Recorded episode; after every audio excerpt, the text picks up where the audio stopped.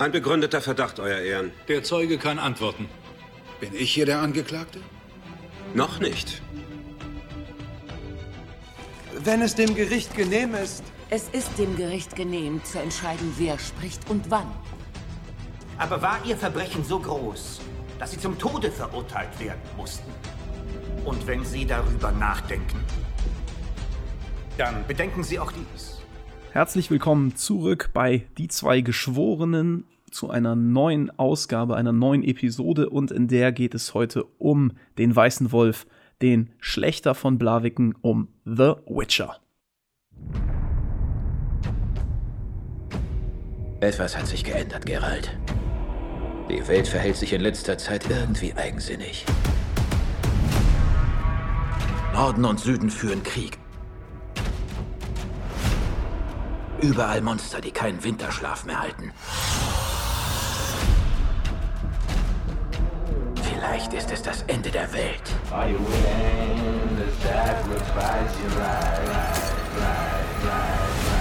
Ich habe drei Weltuntergänge durchlebt. Das ist Schwachsinn. Eine Serie, auf die wir alle wahnsinnig, wahnsinnig lange gewartet haben oder eher noch auf deren Fortsetzung wir lange, lange gewartet haben. Ich habe jetzt gar nicht im Kopf, wie viel Zeit zwischen dem Ende der ersten Staffel und der Erscheinung der zweiten Staffel lagen, aber es kam mir sehr, sehr lange vor, oder Nikolas?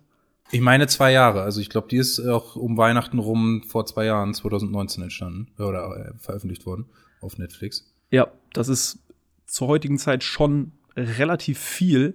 Aber ich muss sagen, das hat sich gelohnt, das Warten. Da hat man sich Zeit genommen, eine zweite Staffel zu produzieren, die aus meiner Sicht echt Spaß macht. Vielleicht fangen wir einfach mal an und nennen die Beteiligten von der ganzen Schote.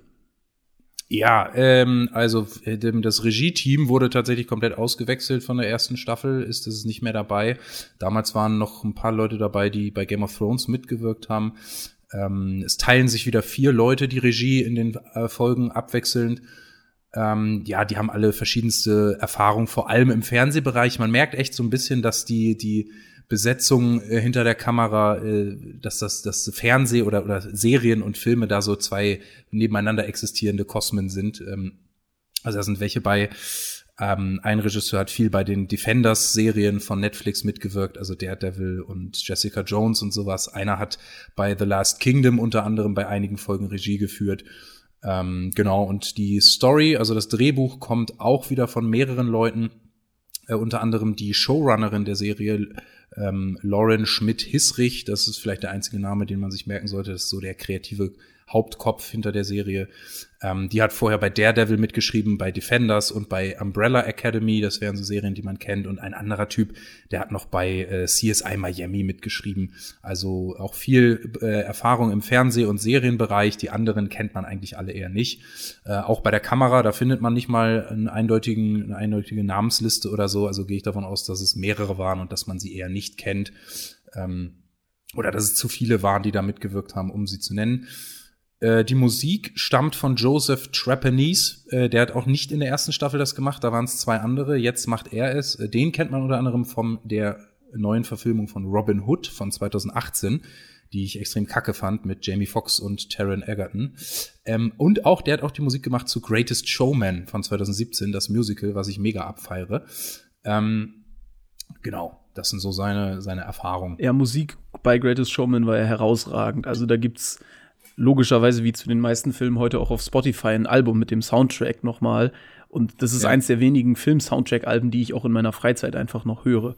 Das ist wirklich, wirklich gut gemacht und das merkt man auch in dieser Serie. Also die Musik ist wieder sehr, sehr episch, wie sich das halt für dieses für dieses Universum, in dem sich der Witcher bewegt, eben gehört. Beim Cast. Ich nehme mal an, der ist auch der, der Songwriter von Rittersporn wahrscheinlich.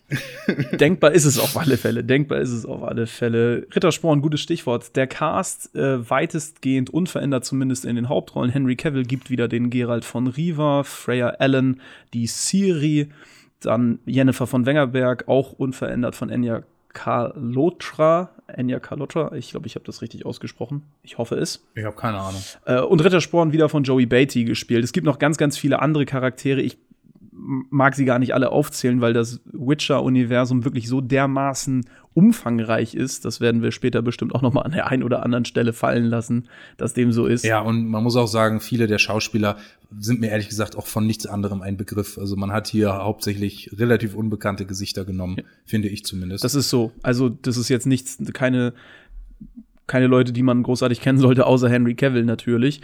Aber ja, ja das sind alles die, das sind, das sind dieselben Darsteller wie in der ersten Staffel. Man hat da also niemanden ausgetauscht. Das ist das, was ich damit eigentlich sagen wollte. es sind acht Folgen, jeweils so um eine Stunde Länge, einige ein bisschen kürzer, andere ein bisschen länger. Freigegeben ab 16 Jahren und alle Folgen sind seit dem 17.12. auf Netflix verfügbar. Das Produktionsbudget wurde für Staffel 2 einen Ticken erhöht. Also am Anfang lag das so bei 70, 80 Millionen US-Dollar. Jetzt sind noch keine genauen Zahlen da, aber man munkelt oder es heißt, es wäre auf dem Niveau der, der MCU äh, äh, Streaming-Serien. Also irgendwas auf jeden Fall über 100 Millionen äh, Dollar. So kann man auf jeden Fall rechnen. Also dass äh, jede, jede Folge auf jeden Fall so 15 Millionen Dollar wohl gekostet haben wird. Was auch, denke ich, dadurch zu erklären ist, dass wahrscheinlich die Schauspieler, vor allem die Hauptfiguren, äh, die Hauptdarsteller, ähm, ja, in der Regel von Staffel zu Staffel verdienen sie mehr Geld. So war das damals bei Game of Thrones oder so auch. Allein das erhöht dann meistens schon äh, das Produktionsbudget ein ganzes Stück.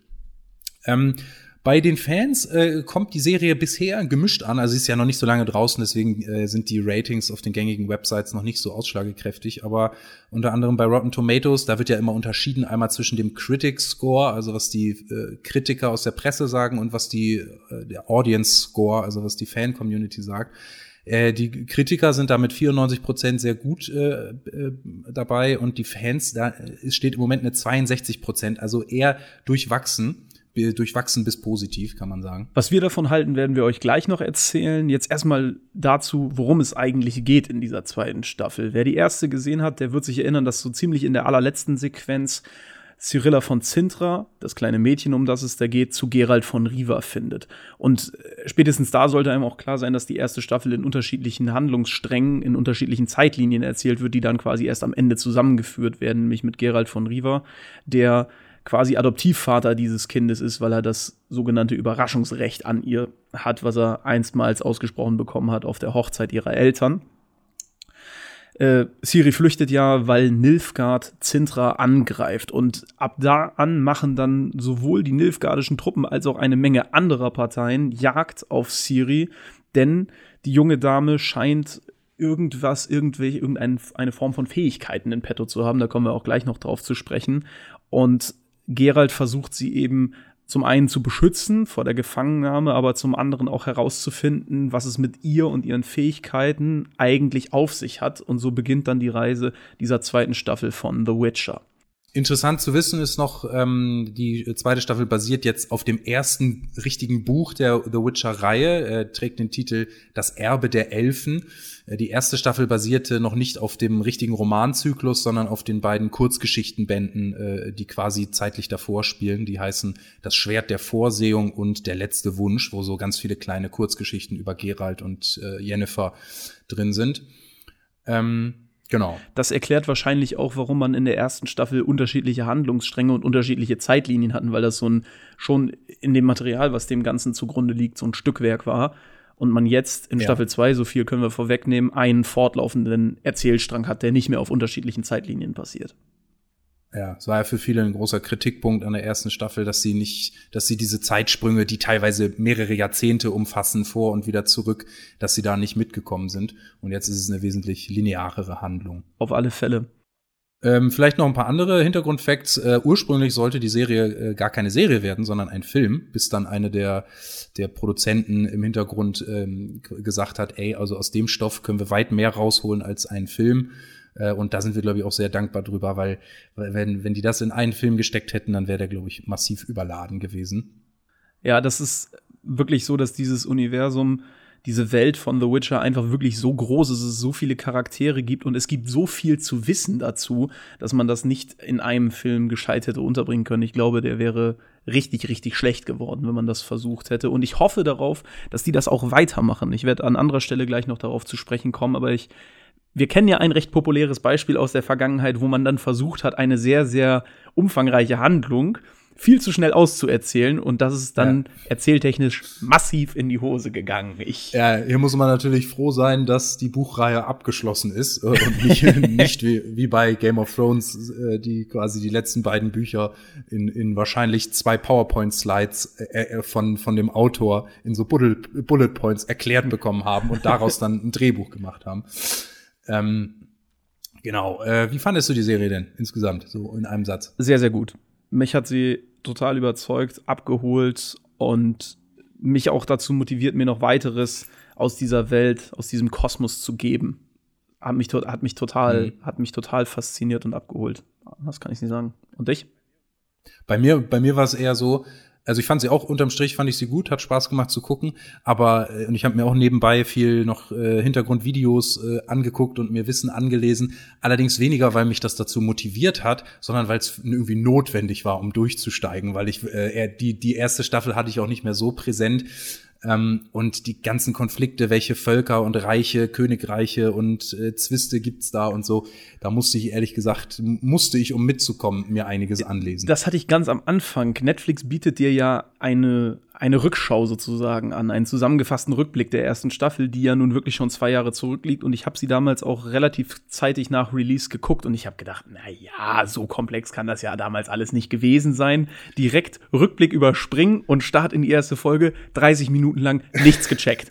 Und, und deswegen kann ich jedem nur ans Herz legen, der, diese, der diesen zweiten Teil der Serie noch nicht gesehen hat, guckt euch den Rückblick an. Ohne Scheiß, das hilft. Ja, es ist wirklich wichtig. Überschätzt euch nicht selbst. Ich, hab, ich, ich, ich war so schlau und hab's dann auf dein Anraten, weil du früher angefangen hast mit der Serie. Ich hab's gemacht äh, und es hat gut getan. Aber es hat auch nicht gereicht. Also ich musste dann noch nachlegen, weil das doch, also ich finde, um den Vergleich zu ziehen zu, zu Game of Thrones, was sich ja nun mal an, anbietet, ich finde, äh, im, im Vergleich dazu ist Game of Thrones sehr übersichtlich und linear und gut strukturiert. Ich finde, allein an so Kleinigkeiten, dass es auch keine richtig eindeutige Karte der Welt gibt, weil sich das auch irgendwie in den Romanen immer wieder ein bisschen verändert hat. Ähm, und dann kann man auch nicht mal eben nachgoogeln, wie bei Game of Thrones, wo ist was, weil das alles nicht so eindeutig ist. Und auch mit den vielen Königreichen und Konflikten und was war in der Vergangenheit und so. Ich finde das wesentlich komplexer als die Welt von Game of Thrones, muss ich sagen. Vielleicht liegt das aber auch daran, dass ich bei Game of Thrones schon so tief drin steckte, dass, dass es quasi, dass ich da eine verzerrte Perspektive habe. Also ich muss auch sagen, es fiel mir hier echt schwieriger, der Handlung und den Geschehnissen, den Orten, den Charakteren zu folgen, als das bei Game of Thrones der Fall war. Wobei ich mit Game of Thrones auch echt spät angefangen habe. Aber das soll jetzt, das soll jetzt auch mhm. gar nicht so, das soll jetzt auch gar nicht so unser Thema sein. Wir wollen vielmehr mal darauf gucken, was wir eigentlich genau gut fanden an der Serie und was uns so überzeugt hat. Also für mich ganz vorne steht auf jeden Fall äh, das Look and Feel und wie dieses, wie diese Geschichte erzählt ist. Mich hat das einfach, mich hat das einfach so gepackt. Der Production Value ist aus meiner Sicht unwahrscheinlich hoch. Es macht wahnsinnig viel Spaß, dieser Handlung zuzugucken und man wird einfach von der Erzählweise richtig in den Bann gezogen. Ich weiß gar nicht, wie ich das, wie ich das genau anders beschreiben soll, ohne jetzt zu spoilern.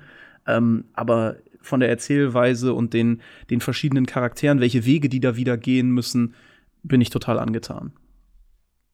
Ja, ich fand, äh ehrlich gesagt fand ich die, äh, ich finde die Staffel auch gut. Ich fand die erste Staffel ein bisschen besser, weil mir diese Erzählstruktur mit den Kurzgeschichten und so ein bisschen diese Monster of the Week äh, Erzählweise, so jede Folge gibt's dann eine, ein neues Monster oder ein neues, was erklärt werden muss irgendwie.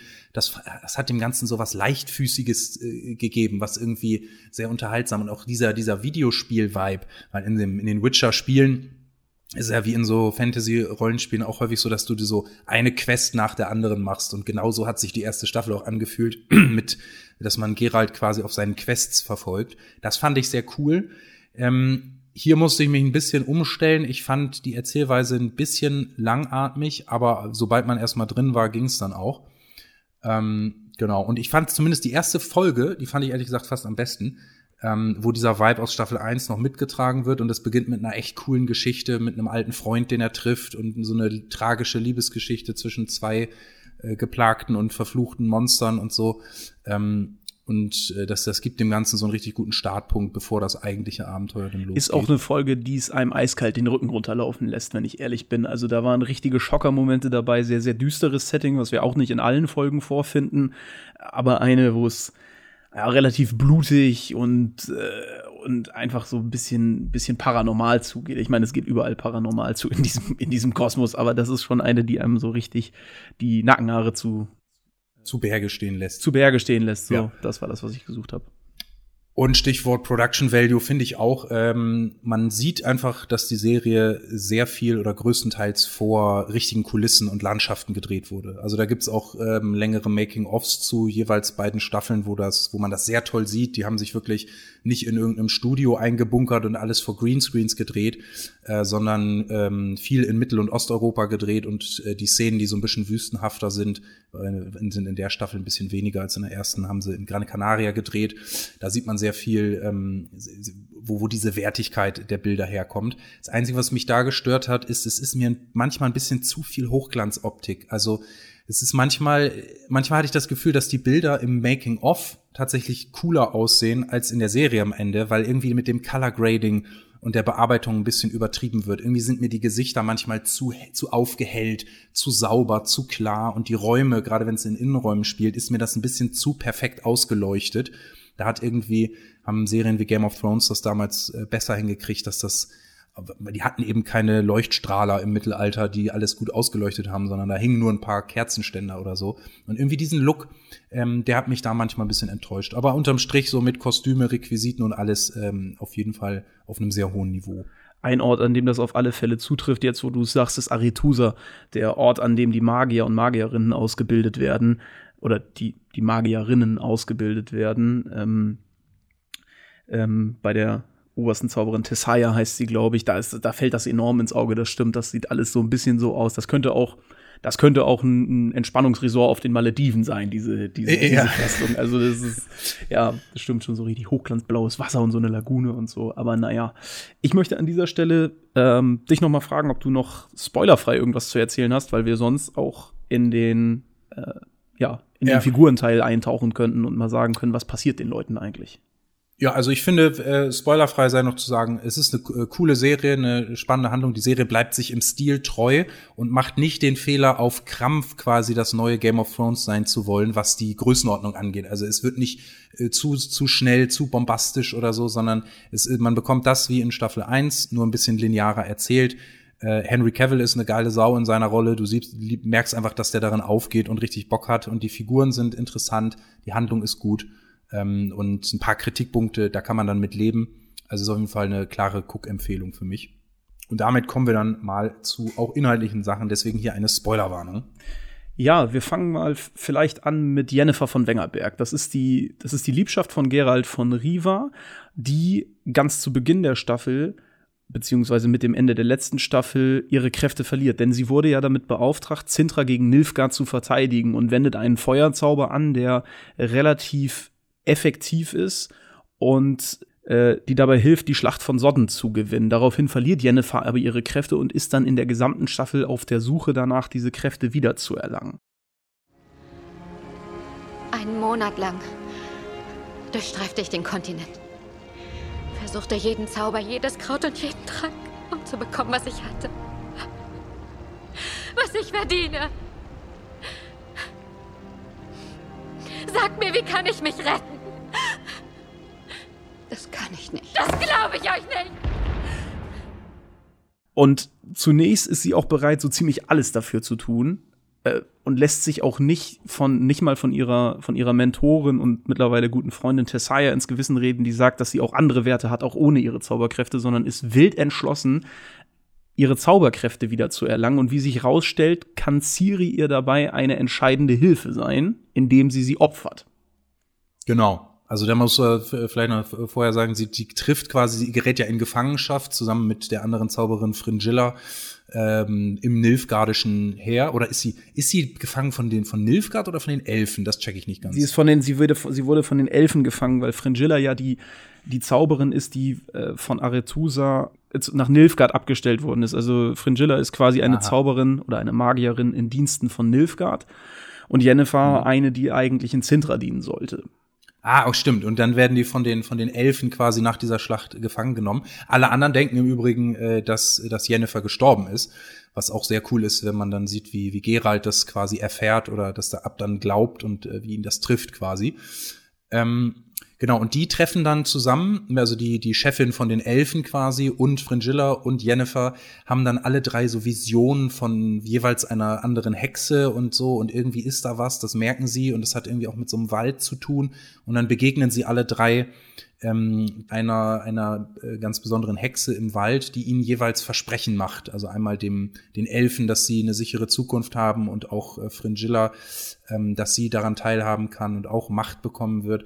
Und äh, Jennifer verspricht sie dann äh, entsprechend oder stellt ihr in Aussicht, ihre Kräfte wieder zu bekommen, indem sie ihr ähm, die von allen so gejagte und verfolgte Siri opfert. Ja, und damit sind wir bei Siri angekommen. Warum hat diese allmächtige und ganz, ganz alte Hexe eigentlich so ein Interesse an diesem jungen Mädchen?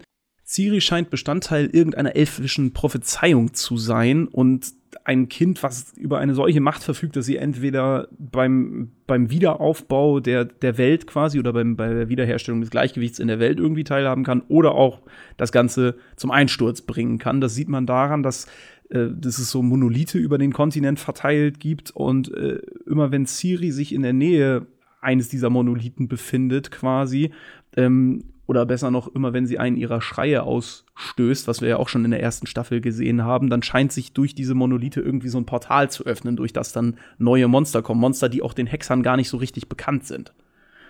Ja. Und hier muss ich sagen, hier äh, äh schlage ich wieder in die Kritikkerbe, denn das ist wieder so ein bisschen der Punkt, es ist zu verwirrend und es wird zu wenig erklärt. Auf der einen Seite hat das auch manchmal so einen, so einen gewissen Reiz, wenn über Dinge gesprochen wird, die man nicht unbedingt kennt, weil das so ein bisschen diesen, dieses Mystery-Feeling macht. Aber sobald diese Dinge dann wirklich handlungsrelevant werden und nicht nur schmückendes Beiwerk sind, fand ich es manchmal störend. Also wird, man weiß eigentlich gar nicht so richtig, was diese Monolithe sind und äh, vor allem der ganze Hintergrund, die sind dann am Ende Portale, durch das die Monster durchkommen. Und da haben, helfen dann so Hintergrundvideos, die dann auch erklären, wie diese Welt überhaupt entstanden ist. Dass quasi vor irgendwie 1200 Jahren quasi mehrere Paralleluniversen, wenn man so will, miteinander kollidiert sind, nämlich die der Monster, der Elfen und der Menschen. Und dass dadurch und seitdem quasi die Menschen und Monster in der Welt der Elfen gestrandet sind und deswegen die Monster dort sind und die Menschen haben dann von den Elfen die Magie äh, beigebracht bekommen und so weiter und dann entstanden, entstand der Orden der Hexer, um die Monster zu bekämpfen und sowas.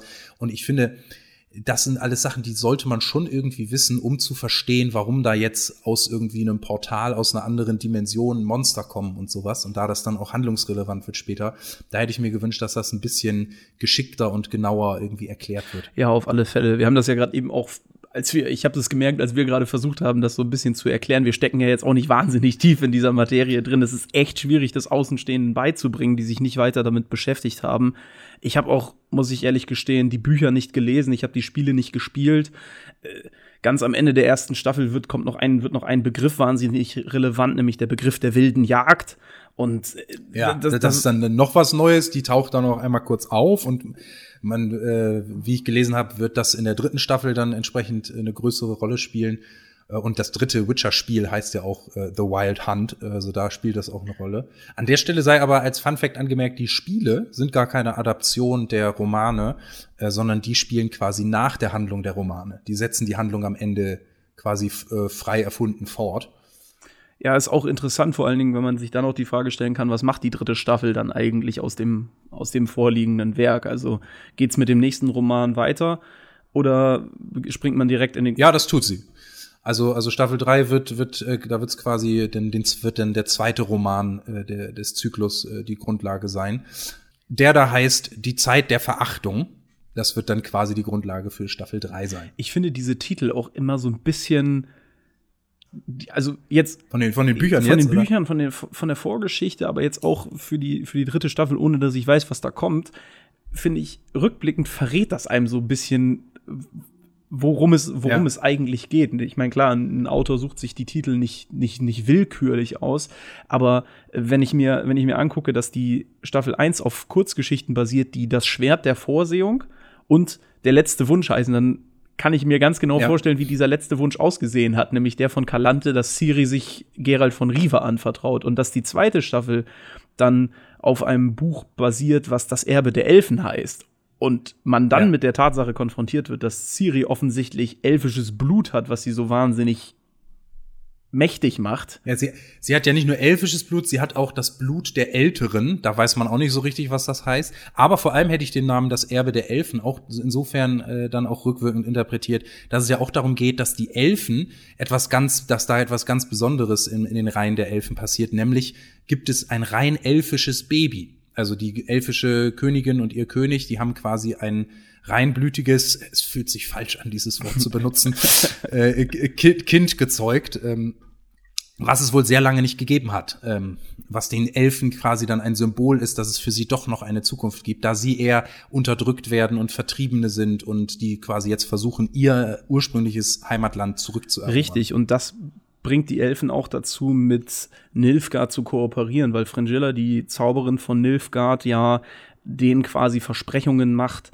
dass sie ihr Land zurückbekommen, dass sie wieder auf dem Kontinent akzeptiert sind, weil die Menschen waren lange Zeit in diesem Kosmos nicht gerade die besten Freunde der Elfen. Also da haben, kann, kann da so haben sagen. richtige, ja, da haben richtige ethnische Säuberungen stattgefunden, wenn man das so, wenn man das so sagen möchte. Ja. Und jetzt wollen die Elfen wieder zu alter Stärke zurückfinden und versuchen das mit der Hilfe von, äh, mit der Hilfe von Nilfgaard. Nilfgaard ist ein gutes Stichwort. Jetzt kommen wir zu einem Major-Spoiler. Also, wenn ihr das noch nicht gesehen habt und aus irgendeinem Grund bis hierhin durchgehalten habt, dann, äh, dann verschwindet, dann verschwindet jetzt. jetzt. Denn äh, man bekommt in der ersten Staffel und auch über weite Teile der zweiten Staffel den Eindruck, dass Siris Vater, der ist ein Mensch, gestorben ist. Ihre Mutter auch gestorben, die war wohl Elfin. Man bekommt aber ganz am Ende der Staffel die Info, dass Ciris Vater lebt und hinter den ganzen Machenschaften von Nilfgaard und dem Anspruch, den Kontinent zu erobern, steckt. Das ist quasi so der Cliffhanger für die dritte Staffel. Etwas, was mich wahnsinnig gecatcht hat. Das habe ich nicht kommen sehen. Ich auch überhaupt nicht. Also ich habe ja manchmal ein gutes Gespür dafür, Twists vorherzusehen, aber hier no way. Und das war auch cool inszeniert. Man, am Ende, dann sieht man ihn so von hinten in den Thronsaal einmarschieren und man hat bisher auch immer nur von dem König von Nilfgaard quasi gehört. Oder ist es ein Kaiser? Ich glaube, es ist ein Kaiser. Ich weiß es nicht. Ähm, äh, aber man hat ihn nie gesehen. Und dann sieht man ihn erst nur von hinten die ganze Zeit und er redet und man hat, bekommt schon das Gefühl, na, das wird doch jetzt irgendeine wichtige Person sein. Und dann ist man ähm, natürlich entsprechend umgehauen. Das hatte ich auch so nicht kommen sehen. Ja, und das ist auch etwas, was mich wieder motiviert, die, die, die dritte Staffel zu gucken. Ich habe nicht viele Schwächen in der zweiten Staffel ausmachen können und habe mich allgemein gut unterhalten gefühlt. Es gibt aber auch zwei Sachen, die ich gerne noch angesprochen haben möchte, die mich an der zweiten Staffel so ein bisschen gestört haben. Das sind kleinere Dinge, über die man beim Gucken echt gut hinwegsehen kann, aber vielleicht trotzdem interessant an dieser Stelle zu erwähnen. Wir treffen nämlich in der zweiten Staffel auf Wesemir. Das ist der Hexer, der Gerald und alle anderen Hexer, die sich mit Gerald zusammen in der Wolfsschule, also in der Schule der Hexer in Kaer Morhen, dieser alten Festung, befinden und die mit Gerald zusammen gelernt haben. Und wir treffen Wesemir. Das ist der älteste Hexer, der, der die alle ausgebildet hat. Wesemir ist der letzte Überlebende, weil Kaer Morhen, das sieht man in der zweiten Staffel, ist eine Ruine. Das ist deswegen eine Ruine, weil Menschen und Magier noch, noch zu Zeiten von Geralds Jugend und während seiner Ausbildung Kermorhen angegriffen haben. Wie genau sich das alles abspielt, da gibt es unterschiedliche Darstellungen. Eine davon sehen wir im Spin-off The Witcher Nightmare of the Wolf. Das ist so ein, äh, so ein animierter Film, der geht etwa anderthalb Stunden, den habe ich auch geguckt. Und seitdem Magier und Menschen Kermorhen angegriffen haben, halten sich die Hexer enorm bedeckt, was den Standort ihrer Festung angeht.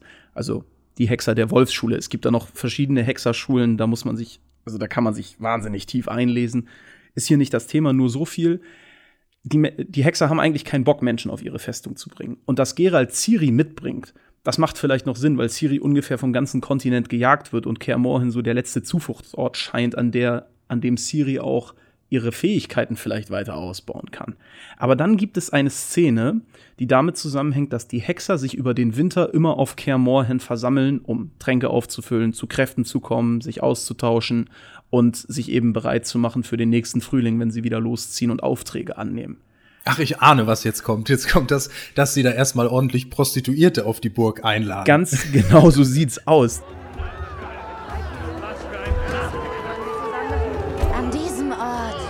Werden also Hexer gezüchtet.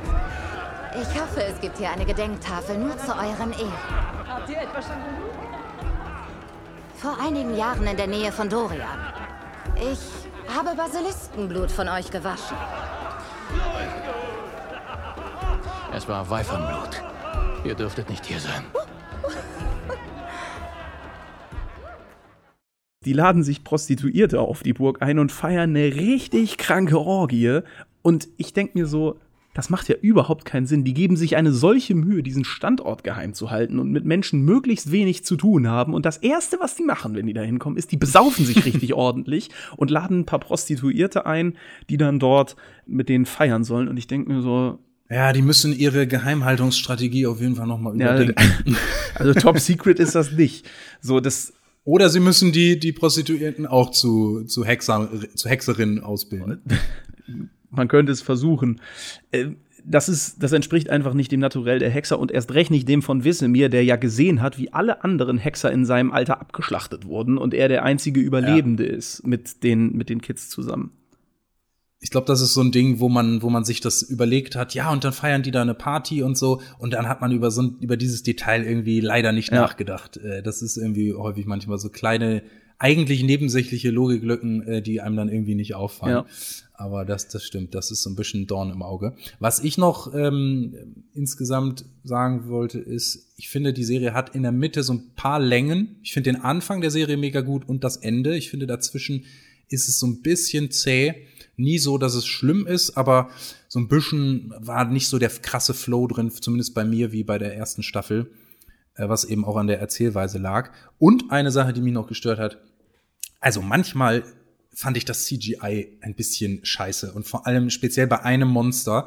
Irgendwann gegen Ende der Staffel kommt dann eben eines dieser neuen Monster, die Geralt und die Hexer nicht kennen, was irgendwie so ein Fliege-Dämon-Monster-Ding ist. Ich weiß den Namen nicht mehr, was dann auch sein Pferd tötet. Also äh, das Pferd von, von, von Geralt Plötze stirbt dann.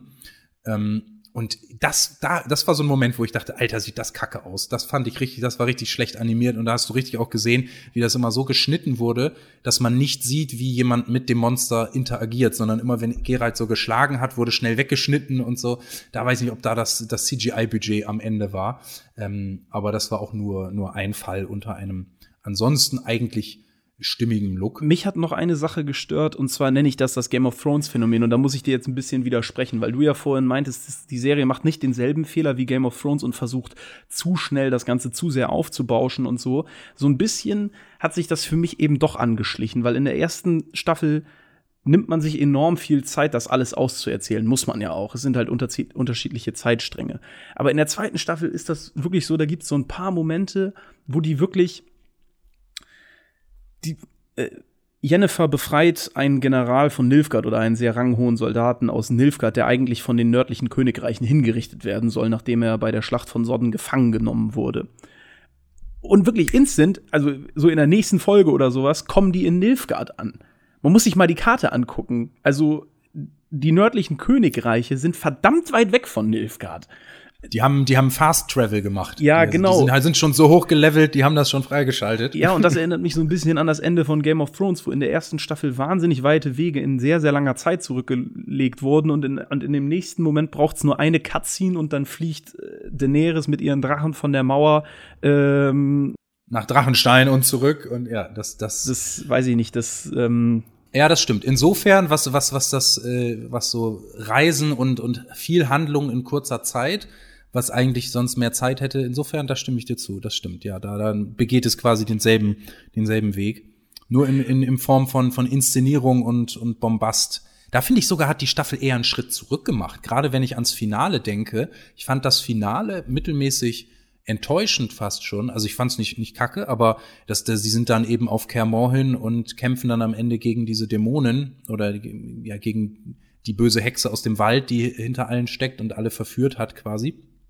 Und da fand ich das Finale in der ersten Staffel mit dieser Schlacht bei Sodden, wo Jennifer dann ihren Feuerzauber entfesselt und alles in Brand setzt, fand ich irgendwie spektakulärer. Optisch auf alle Fälle. Dem gibt's nichts entgegenzusetzen. Und ich denke mir so, vielleicht hat man versucht, mit diesen, mit diesen schnelleren Sequenzen oder dieser schnelleren Aneinanderreihung von Handlungen, von Handlungsabschnitten quasi versucht, das nach vorne zu peitschen.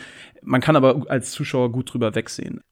Ein letzter Kritikpunkt von mir dann noch ist dieser Handlungsstrang mit den Königreichen des Nordens, die mal immer als Kollektiv erwähnt werden, nämlich als Königreiche des Nordens, und dann werden sie auf einmal wieder gesondert genannt. Irgendwie Redanien gibt's da, das ist auch der einzige Name, der mir gerade einfällt, und noch einige weitere. Und ich glaube, zwischen denen die verschwören sich dann auch irgendwie innerhalb der Zauberer, des Zaubererordens so ein bisschen gegeneinander, da bahnt sich so ein Zwist an und dann gibt's einen Handlungsstrang, wo, wo sie untereinander spionieren und dann immer mit quasi mit, mit Vögeln miteinander kommunizieren. Also da kommt dann immer eine Eule angeflogen in so einen Turm, äh, wo jemand dann gerade sitzt und dann reden die, unterhalten die sich mit dem Tier, ohne dass man hört, was das Tier sagt. Und so verständigen sie, sie sich dann irgendwie auf magische Weise. Und den Handlungsstrang habe ich überhaupt nicht verstanden. Ich habe nicht verstanden, wer spioniert da jetzt wen aus und warum und wer verfolgt welches Ziel. Ich habe nur verstanden, hier werden Intrigen gesponnen, irgendwie alle gegen alle.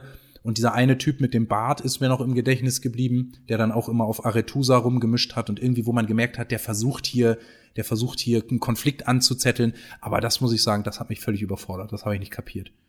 Ich gebe dir recht, diese Spionagegeschichte, die kann schon sehr verwirrend sein. Ähm, es ist ja so, dass die Königreiche des Nordens sich vor allen Dingen deswegen zusammengeschlossen haben, zumindest nach meinem Verständnis, weil sie nur zusammen eine Chance haben, gegen Nilfgaard überhaupt zu bestehen dass sie dann aber trotzdem alle eigene Interessen haben und jeder eigentlich der, der herrschende oder das herrschende Königreich sein will, führt dann, glaube ich, dazu, dass sie sich untereinander ausspionieren. Und sie haben ja sogar auch noch einen Spion in Nilfgaard, einen elvischen, einen elvischen ja. Jungen, der dann am Ende sogar auffliegt und fliehen muss. Einen, den wir übrigens auch schon aus der ersten Staffel kennen, dem rennt nämlich Siri über den Weg, als sie in, den Wal äh, als sie in einen Wald flüchtet. Das ist dieser schwarze Elfenjunge. Also ich hatte mir eigentlich in Vorbereitung hier auch noch einiges an Fun Facts aufgeschrieben, die ich so einstreuen wollte, aber irgendwie hat sich das nicht, nicht angeboten. Deswegen haue ich jetzt einfach mal ein paar raus. Feuerfrei.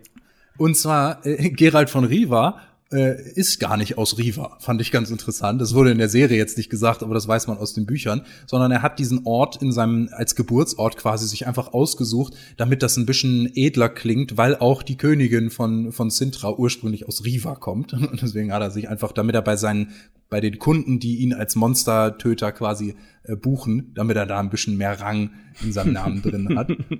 Cleveres Marketing, mein Junge. Ja, ja.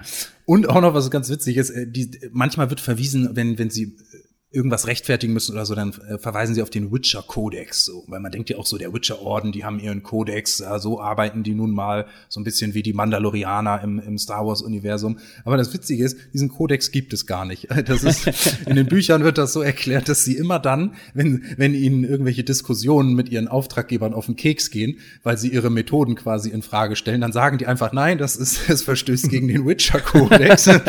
und, und, den gibt's aber eigentlich gar nicht. Damit, weil sie keine Lust auf Diskussionen haben. Und der dritte Fun Fact, einen gibt's noch. Das Pferd von Gerald heißt ja bekanntermaßen Plötze. Äh, und ich glaube, bisher war es in der Serie auch immer dasselbe Pferd, was jetzt, äh, was jetzt verabschiedet werden musste. Weil in den Büchern ist es ist einfach so, Gerald nennt einfach immer jedes seiner Pferde Plötze, auch wenn es immer andere sind. Das, das wollte ich eigentlich vorhin schon gesagt haben, als du die, als du davon erzählt hast, wie das, wie das arme Tier umkommt. Das hatte ich nämlich auch im Vorfeld gelesen. Ja. Nun denn, vielleicht noch ein kleiner Ausblick. Wie geht's jetzt weiter mit der Serie? Ja, es erwartet uns natürlich Staffel 3, die ist bei dem, bei dem Erfolg und auch der Fanresonanz war das ja erwartbar. Die wird ähm, wahrscheinlich also die wird jetzt erst produziert. Ich nehme mal an, dass es wieder zwei Jahre dauern wird, bis, äh, bis die uns äh, erwartet. Vorher gibt's aber noch was anderes, und zwar die Serie The Witcher Blood Origin. Das ist, dazu gibt's auch schon einen Trailer, den ich vorhin noch mal geguckt habe, der eigentlich sehr cool ist. Und zwar erzählt das die Vorgeschichte, und zwar die sehr Vor-Vorgeschichte. Und zwar spielt das 1200 Jahre vor der Handlung in The Witcher und erzählt eben die Geschichte der sogenannten Konjunktion, was ich vorhin schon erwähnt hatte, wie diese Paralleluniversen kollidieren und äh, Menschen, Elfen und Monster aufeinandertreffen und dann auch die Geschichte des allerersten Hexers quasi, wie dieser Orden entsteht und alles. Ja, das klingt auch sehr interessant. Ja, die Hexer sind ja, das muss man ja wissen, sind ja keine natürlich gewachsene Rasse, sondern eine, die geschaffen wurde, nämlich von Menschen, die mit magischen und übernatürlichen Kräften ausgestattet worden sind, um auf Monsterjagd zu gehen. Kleines Wort noch zu Staffel 3, da geht es dann weiter um Siris Weg, der von Gerald und Jennifer ähm, begleitet wird, weil sich Gerald und Jennifer in der finalen Sequenz von der zweiten Staffel wieder zusammenraufen, obwohl Jennifer ja davor eigentlich ihr eigenes Motiv hatte und bereit war, Ciri zu opfern. Das tut sie am Ende nicht. Und dann geht es eben weiter mit dem Weg von Ciri und was die nun aus ihren Kräften macht. Und wir haben auch schon erfahren, dass die sogenannte Wild Hunt oder die wilde Jagd dann in der dritten Staffel wohl von größerer Bedeutung sein wird. Ja, Genau. Und natürlich ist auch der Krieg und die Konflikte zwischen Sintra, Nilfgaard und den Elfen noch nicht vorbei. Da bleibt es also spannend. Es sind ja noch, wie viele Bücher sind es insgesamt? Dann fünf, fünf glaube ich. Ähm, ich denke mal, oder ich, ich denke und hoffe, dass sie das auch quasi bis zu Ende weiter verfilmen werden, dass uns das noch ein paar Jahre begleitet, dieses wunderbare Fantasy-Universum. Ja, da hat Lauren Schmidt-Hissrich übrigens mal an einer Stelle als die erste Staffel gerade abgedreht war, glaube ich, gesagt, dass sie sich gut vorstellen könnte, 20 Staffeln zu machen. Äh, Das Mater What? Okay. Ja, ja, aber das Material der Bücher reicht ja erstmal nur so für fünf, sechs Staffeln. Wenn man jetzt einbezieht, dass es da noch eine Vorgeschichte gibt und vielleicht eine Nachgeschichte mit den Spielen, dann sind es eben sieben Staffeln und das ist auch die Kenngröße, die ich zuletzt gelesen habe, dass die Showrunnerin selbst dann auch gesagt hat, sie ist froh, dass sie nicht vielleicht nicht unbedingt 20 Staffeln machen muss. Ich persönlich bin Ja. aber froh, dass sie grundsätzlich Bereitschaft zeigt, diese ganze Geschichte wirklich voll auszuerzählen. An dieser Stelle war es das von meiner Seite. Nikolas, du hast das Schlusswort. Ja, äh, guckt die zweite Staffel The Witcher. Ihr werdet es vermutlich eh tun, wenn ihr die erste schon gesehen habt. Ähm, und für alle, die bis hierhin durchgehalten haben, vielen Dank fürs Zuschauen. Äh, wir freuen uns, äh, wenn ihr bei der nächsten Folge wieder dabei seid. Und äh, wenn ihr Lust habt, wir sind auch auf Instagram jetzt zu finden. Da könnt ihr uns gerne auch folgen. Bis dahin, eure zwei Geschworenen.